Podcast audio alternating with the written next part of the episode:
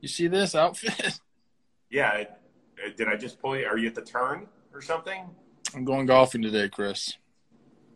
Who are you hitting with? Anybody famous? One of my best friends. No, no, he's a teacher, baseball coach. Know. just, just a dude. Yeah, he's my dude, my guy guy. Okay, good. Awesome. Yeah, I'm having to do this, drop my kids off at camp, and then go golfing. What a day. This is excellent. You already got your half cap decaf mocha latte with a twist in your hand. Uh, you're ready to rock and roll. So how was the how was the mechanic this morning? Oh, great. Ten minutes, just you know, did a couple twists of a screwdriver. I'm on the road. I don't have any tools, nothing. Not that I'm that handy anyway, but it got taken care of. They were good, good people. I appreciated it and didn't charge. I love me. it. I love it. All right, so here we go. Let's start with the Phillies last night. Bryce Harper tied a career high with five ribs. Had his first homer of the season with guys on base. It was kind of cool to get back to home plate and slap more than just one set of hands. There were multiple sets, so that was good. Phillies, if you have checked the standings, second place all alone there in the NL East behind the Mets. Are they the biggest contender for the Mets in that division? First of all, I didn't know Bryce Harper had 14 solo Jimmy Jacks before last night. That's ridiculous. It is. That's that's that's like that hurts as a ball player. You know, you want those ribbies, and he's not getting them. blah blah blah.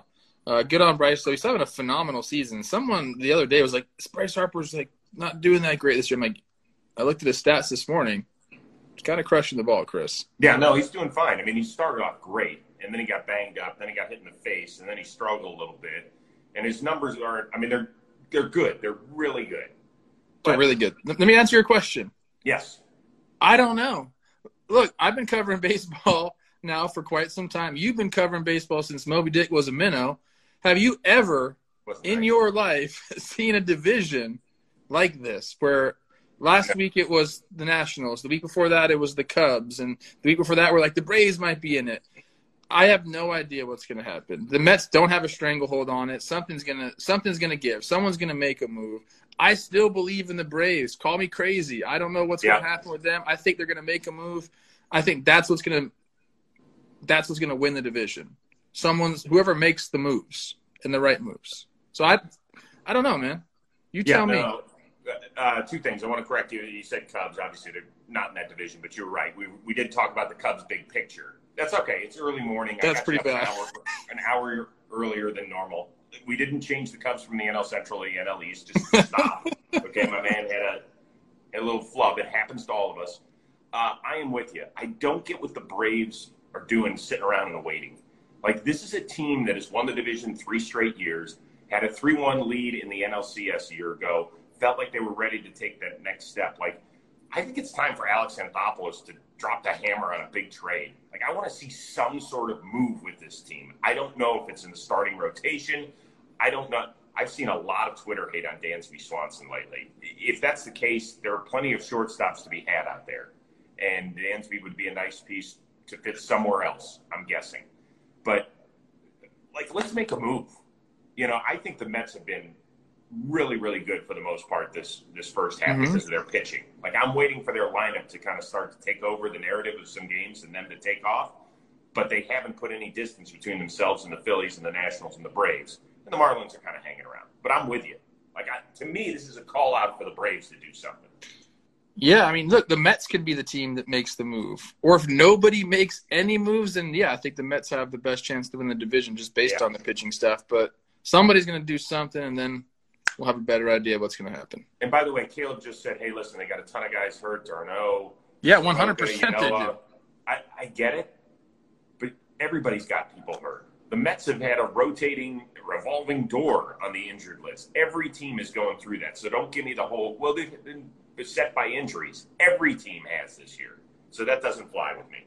All right, let's move on. Speaking of the Mets, last night rain got them. So Brewers and Mets to play two. Game one, it's Burns against DeGrom. So that means DeGrom will not start on Sunday. That means DeGrom could start the All Star game Tuesday in Denver. Should the Mets give baseball fans that opportunity to cheer on the best pitcher in baseball? Yeah, 100%. Why, why wouldn't they? Like, you know, he's going to have to throw at some point, whether it's a bullpen or whatever. Like, treat it as his bullpen day. Now Well- you got to ask Degrom what he wants to do. I think that's the biggest thing. Is I think if Degrom wants to pitch, Degrom's going to pitch. So I think it's really up to him. Well, I think they might take the decision out of his hands on Sunday. They just said that he could work an inning out of the bullpen on Sunday, in which So case, brutal. What's the difference? well, it, now, You're going to change his. If you do that, Chris, you change his routine. Unless he starts the game and then leaves, you're going to change his routine, put him in the bullpen or whatever. Right. Everything changes for him. He has to get ready at a different time. Everything is different. Then I get the All Star game is not exactly like a regular game. At least his routine can still be the same. That's a great point. Plus, you know what? I know he pitches for the New York Mets. His health is most important. But man, I would love to see him pitch against Shohei Ohtani in the first inning. I think that would be unbelievable theater. And let's remember, DeGrom really kind of burst onto the scene in the 2015 All Star game when he struck out the side on 10 pitches. I think he got Kipnis, Iglesias, and Vogt. Oof. I mean, yeah, 10 pitches he struck out the side on. And and he's throwing way harder than he did during that All Star game. So help us out, Mets, a little bit. Come on. I would love that. By the way, uh, only three other Mets have ever started an All Star game Matt Harvey, Dwight Gooden, Tom Seaver. So if you add your name to that list, certainly the, the two guys from yesteryear, then it's it ain't a bad thing. All right. Uh, speaking of Shohei Ohtani, seven strong last night and a good bounce back start against the Boston Red Sox, team with the best record in the American League. But I think David Fletcher was the biggest story. Four knocks. He's got a 20 game hitting streak, which kind of snuck up on us. At what point do you start paying attention to hitting streaks? Like, like trying to go after DiMaggio or just like in general? Because 20 This- games is a lot. 10 So we- games is a lot. Yeah, I know it's a lot, but will you start like checking every David Fletcher at bat to make Okay, sure so you're gotten to 21? You're saying from like a media perspective and just, or like a fan, just like Fan. Yeah. I think the 20 mark is pretty fun. I mean, like I said, as a player, if you hit hitting 10 straight games, you are feeling it. You are Mhm. feeling yourself.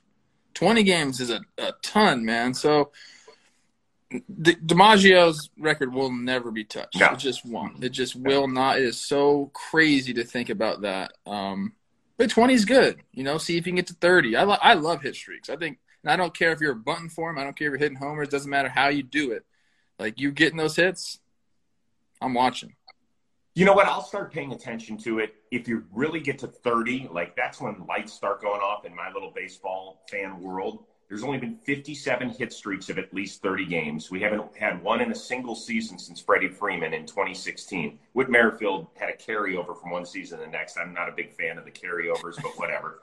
Um, and one other note on the DiMaggio hit streak. My dad, my late father, was at the game where it ended.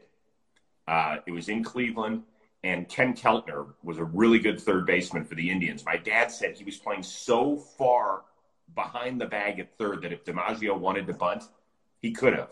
And Keltner made apparently two great plays in the game that he would have had no shot if he was just playing a normal third base. But DiMaggio didn't want to bunt to extend the streak. So, little baseball knowledge for Do you. what you gotta do, man. I'm I butting all day long. But yeah, I dude, I wonder how many people have had hit streaks of 10 games or longer this year in the big leagues. I bet you it's one hand. Yeah, you're right. Probably. So, David Fletcher, keep doing your thing, man. Yeah. All right, we talked a little bit about this on yesterday's show. Yasmani Grandal, we didn't get the diagnosis until later in the afternoon. Out four to six weeks with a partially torn ligament in his knee. Does that mean that the White Sox have to make a trade for a catcher before the deadline? Uh, maybe maybe a backup. I don't think they have to. I think they can go and, and ride with uh, Zack Collins. Hmm. You know, this is a guy that they've drafted in the first round, 2016. Yeah. Let him give a shot. Yeah, I would. Here's where I am on this. First of all, I'm, I'm shocked that it's only a four to six week injury. When I Yeah. heard partially torn patella, I was like, that sounds like a season ending thing to me. So, particularly with the catching position, like where you're crouching all the time, I'm hopeful it's only four to six weeks for them because Grandal's, even though he's hitting under 200, he's one of the best defensive catchers around. I would, I tend to agree with you about the Zack Collins thing. Like, let's see if he can do it. Let's see if he can handle a pitching staff and be that guy eventually somewhere down the road. But if not, you could have a guy like Yan Gomes if the Nats fall out of it. Kurt Suzuki is a veteran. Uh, these are Yeah. guys that know how to handle pitching staffs, and so often we just look at the numbers, the offensive numbers of guys. When it comes to catcher, all I care about is can you handle the staff. Drew Butera might be their catcher for four to six weeks. Like that's a guy that's been around for a long time. Go Right. snag him up. You know, it's not going to cost you much.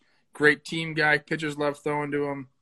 I, I don't think they're going to make like a splash at the catcher position or do anything like that. I think I think they'll let Zack do his thing.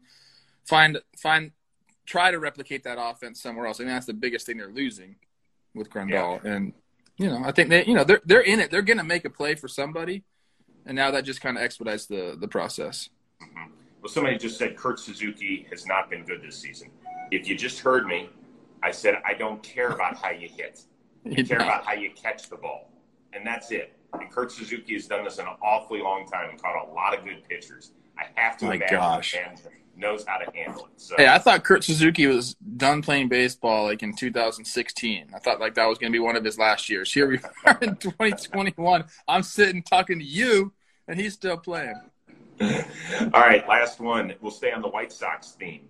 Uh, what was the better visual for you last night? The amazing slip and slide catch by Billy Hamilton in the rain, or Carlos Rodon after a 100 mile an hour heater to strike out Max Kepler, pounding his chest?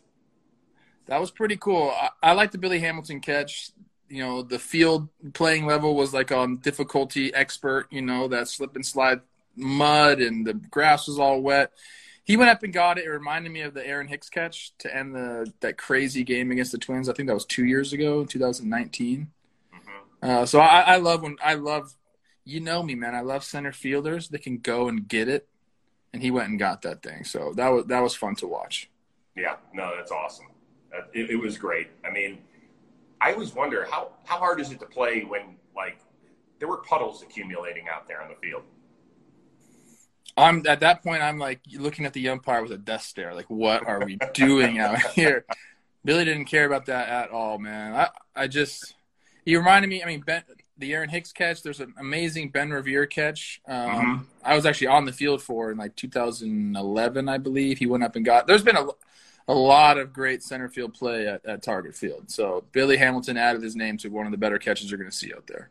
Byron Buxton's had a few out there. Oh my God, Yeah, he makes it look so easy. That's the problem. I know he's effortless. But to me, the first thing I thought of when he, you know, did the splash dive into the ground was, oh my God, how many washings is it going to take to get that uniform back to neutral?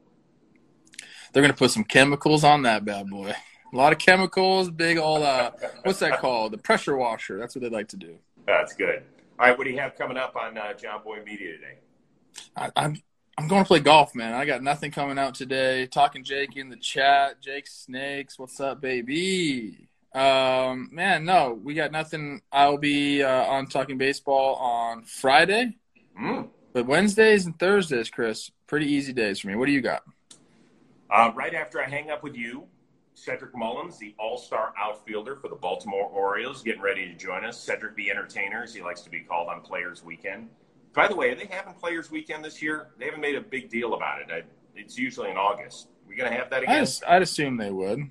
I hope so. I love it. I do I'm a too. big- I'm a big fan of seeing the nicknames and, and the cool cleats and all that sort of stuff. So we're going to talk to him about, I mean, bursting onto the scene. Uh, really good dude, very interesting career path. Uh, everything from junior college to Campbell University, as you let us know. That's right. Uh, and by the way, go check out Plouffe Sequence episode on Cedric Mullins and what has made him the all star that he is. Heck, he could be starting the all star game next week with I think he's going to be. I hope so. I think it'd be a great, great story for him. And then tomorrow we've got another uh, All Star. Adam Frazier of the Pirates is going to join his teammate Steven Brault. That'll be available next week. But we're, we got All Stars galore on the Rose rotation right now. Bro, are you the hardest working guy in sports right now? No, not at all. Not. I'm. Bar- I'm not even the hardest working guy on this Instagram live. I think you might outwork me right now. Today you will. Today you will. All right. Before we finish up, you have strategically placed your head in front of the artwork today. Oh, hey, careful there. We good? We there? Okay. How many That's of those it. do you have around the house? Like eight? no, I have t- two in my room, man. I'm in my room right now. I got some other stuff back here that I had to just like put over here in the corner. Um, you know, I kind of like some some art. Are we in the boudoir? We're not in the. We're not, you're in your office. Or where are we? No, we're in my bedroom. Hey now. That's right, baby. Hey now. I'm not so yeah, sure that. Chris. Keep, get so your sure mind would let- clean, man. Yeah, but I don't know if we want to let everybody into the place where the magic happens. Then I, you can't come in my house, any part of my damn house. You know what I'm saying? Just think about that next time you come over. That'll, that'll be the first time. I, can't get past the gates. Security No, you're coming over. in. We're, we're gonna hang out, man. Well, after after I get to know you a little bit better in Denver, then oh man, we gotta be What does best that friends. mean? A little bit better. We, we, do this every day for 20 minutes. How much better do you need to, get to know me? I'm a got- neurotic old man. I gotta see what kind of hugger you are. Oh, I'm a gr- I'm the best hugger. I really am. I really am. I special. I my saying is, if my wife was around right now, she would tell you. My saying is, hugs make the world go round. Don't be too creepy with those hugs. No, no, not creepy. All right, we got to say goodbye. We've had enough. Aren't you on the tee in like eight minutes? I gotta I got to my kids to camp too. They're like asking. Teddy already came in here and said his blueberry muffins are done. I need to go take them out of the oven. So. Oh, all right, I don't, I don't want burned blueberry muffins. I'm on daddy duty, man. On my conscience. Okay. all right, All right, bro. See you later. I'll see you tomorrow.